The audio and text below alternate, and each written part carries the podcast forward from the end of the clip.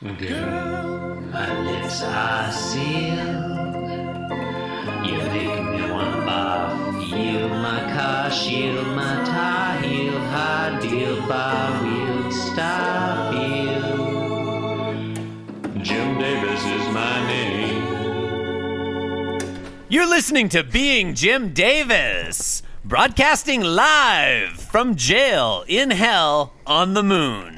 My name is Christopher Winter, and I am Jim Davis. My name is John Gibson, and I'm Jim Davis. John, today is the very first Tuesday, the 20th of May, 1980, and we are looking at the 702nd ever Garfield. John, we are two Garfields into our eighth century, and I don't know about you, but I am on the edge of my seat to hear what happens in today's Garfield. Chris, Lay it I'm- on me! Chris, I'm not going to beat around the bush. I'm going to answer your question with a series of English words. Fuck yes. In today's That's, Garfield, that's my favorite way you answer questions. I do it just for you. You know, I wouldn't do it for anyone Yeah. else. No, no. Look, when In people, today's gar- John, John, when people ask me what it's like to podcast with you, when they say, "What do you love the most about podcasting with John?" My answer is always, he consistently speaks in sequences of English words. Mucho gusto, Chris. Oh, De so in, nada. in, de today- nada. in today's Garfield, John jumps to an unwarranted conclusion. That's true. That's what it says here. Yeah, yeah. Okay, let's just jump right in. Panel one. We we see the the old Arbuckle piano is back again after yesterday. Um, it's sitting presumably where it was yesterday, which kind of looks like it's just out in the middle of the room and not up against a wall. John Arbuckle is walking past it from uh, right to left. That's house right to house left. Um, he's looking over his shoulder back at the piano, which he's already passed, kind of in surprise and alarm because a stream of wavy notes, like a wavy uh, musical staff with notes, is emanating from the piano, and there's no one. There's no one playing it, so he's surprised. Um, in my personal head headcanon for this panel, Mm-hmm. This is just a player piano, and John does not understand player pianos. Yeah, fair. Also, I want to stipulate that this Mm-hmm. is the most complicated song Right. we have ever seen in Garfield. yeah, yeah. Um, Can I stipulate that? so stipulated. Thank you. There are no fewer than 10 notes. Now, listeners uh, of yesterday's uh, yesterday's podcast will recall Garfield played 11 notes yesterday. There are also So- no more than 10. yeah, 10 and only 10. Um so you know, you might be you might say like, "Oh, well, that's nothing new." But these notes are like all different frequencies. Uh, we don't know the tune exactly because we don't get a clef, so we're not sure.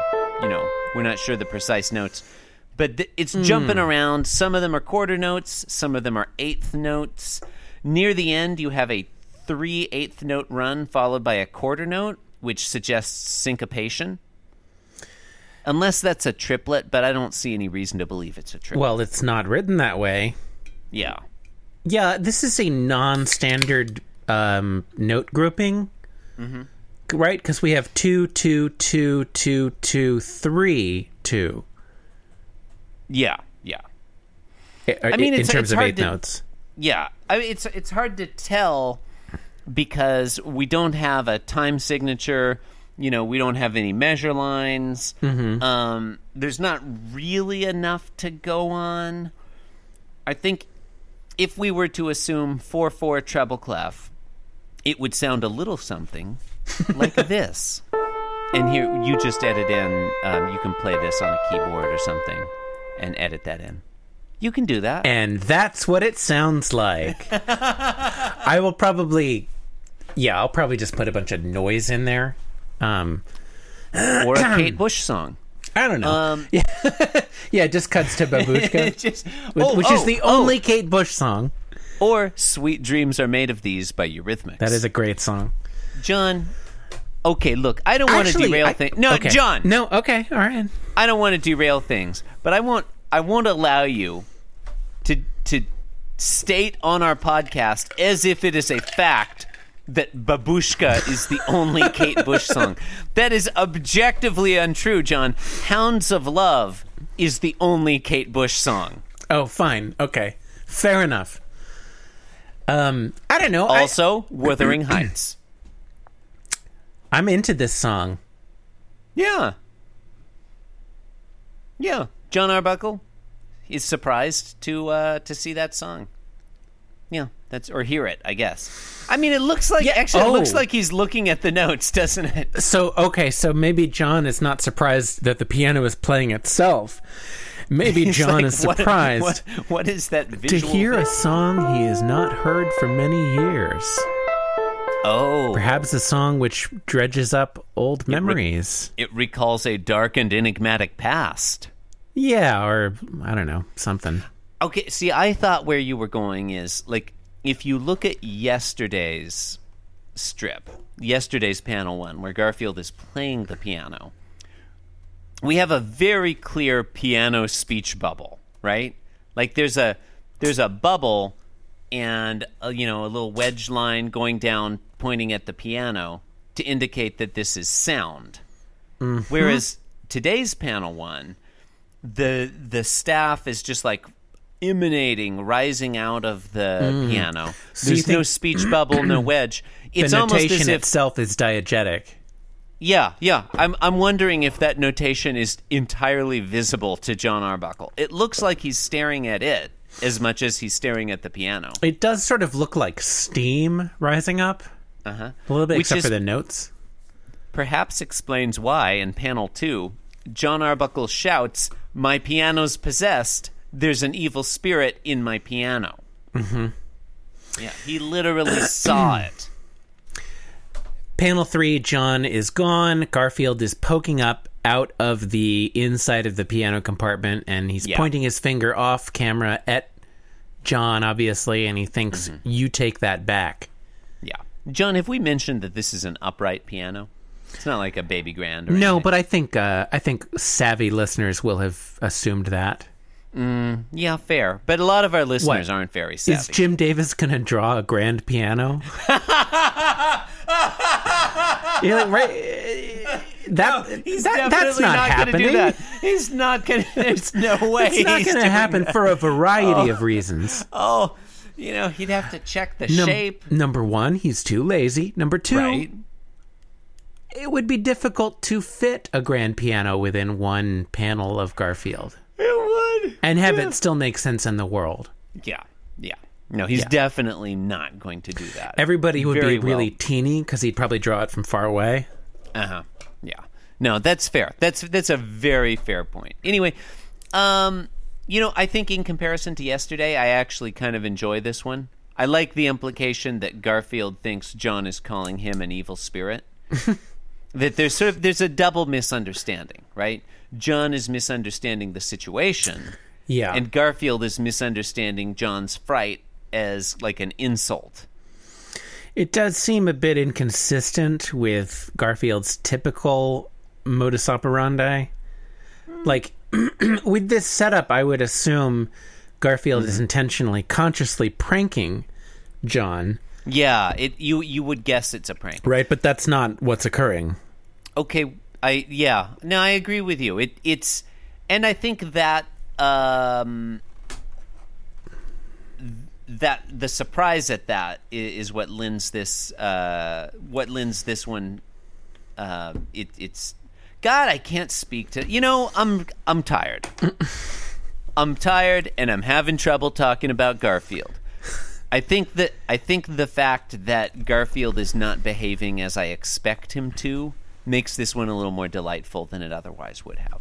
Like I expect a dumb punchline where Garfield's like he he he I I tricked him or John's so dumb Or, and or, instead or, he's or some people just don't care for music. Yeah, yeah, a snide or knowing response. Right.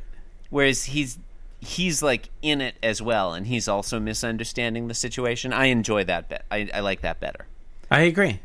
Um, Even though Before I we- don't think that I don't think it's a particularly funny moment nah. at the end, but it doesn't it doesn't uh, make me hate the rest of it the way a tip, that typical sort of punchline would. yeah. Yeah. Uh, before we close out, can we talk about the fact that Garfield is managing from within the piano to play something that looks like a recognizable melody? Um, You mean the melody that sounds difficult. like yeah, melody? that one. That melody? one. Okay. Yeah, that one. That can't be easy. Like it's not, you know, it's not depicted as just, you know, a chaos of uh di- you know, disharmonious notes. Like like he's just banging on the strings all together like this.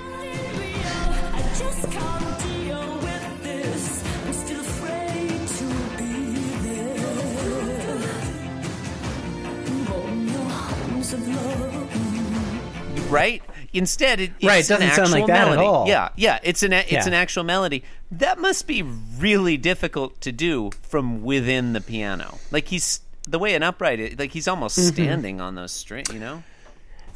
Yeah, I, I, I'm not sure how he's doing it at all because it's like He'd have to be manipulating the mallets uh, manually. I would think. yeah, which presumably would sound different, and you'd have to notate it differently. Like you know, I mean, like if this were real actual sheet music.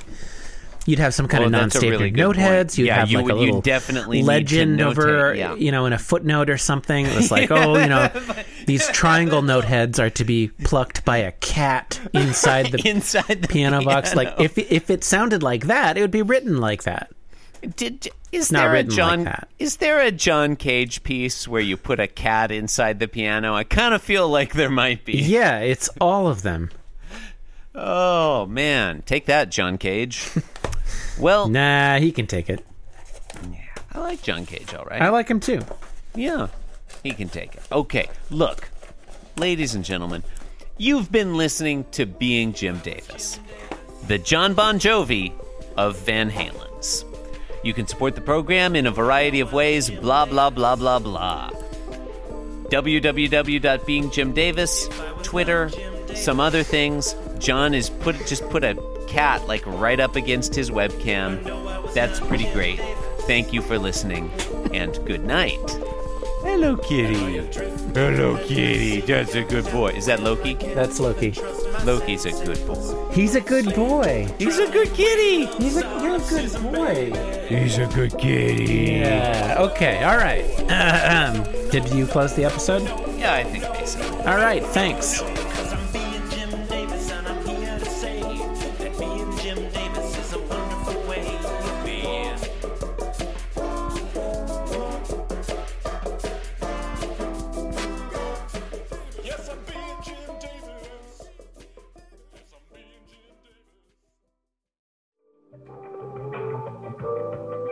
Podcast was brought to you by the Pitch Drop Podcast Network.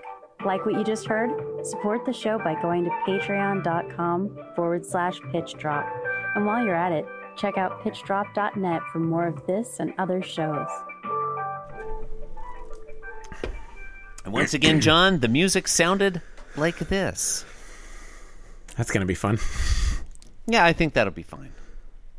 I can't wait to put a different Harlem Globetrotters song in every time. Wait, how many Harlem Globetrotters songs are there? There's at least two.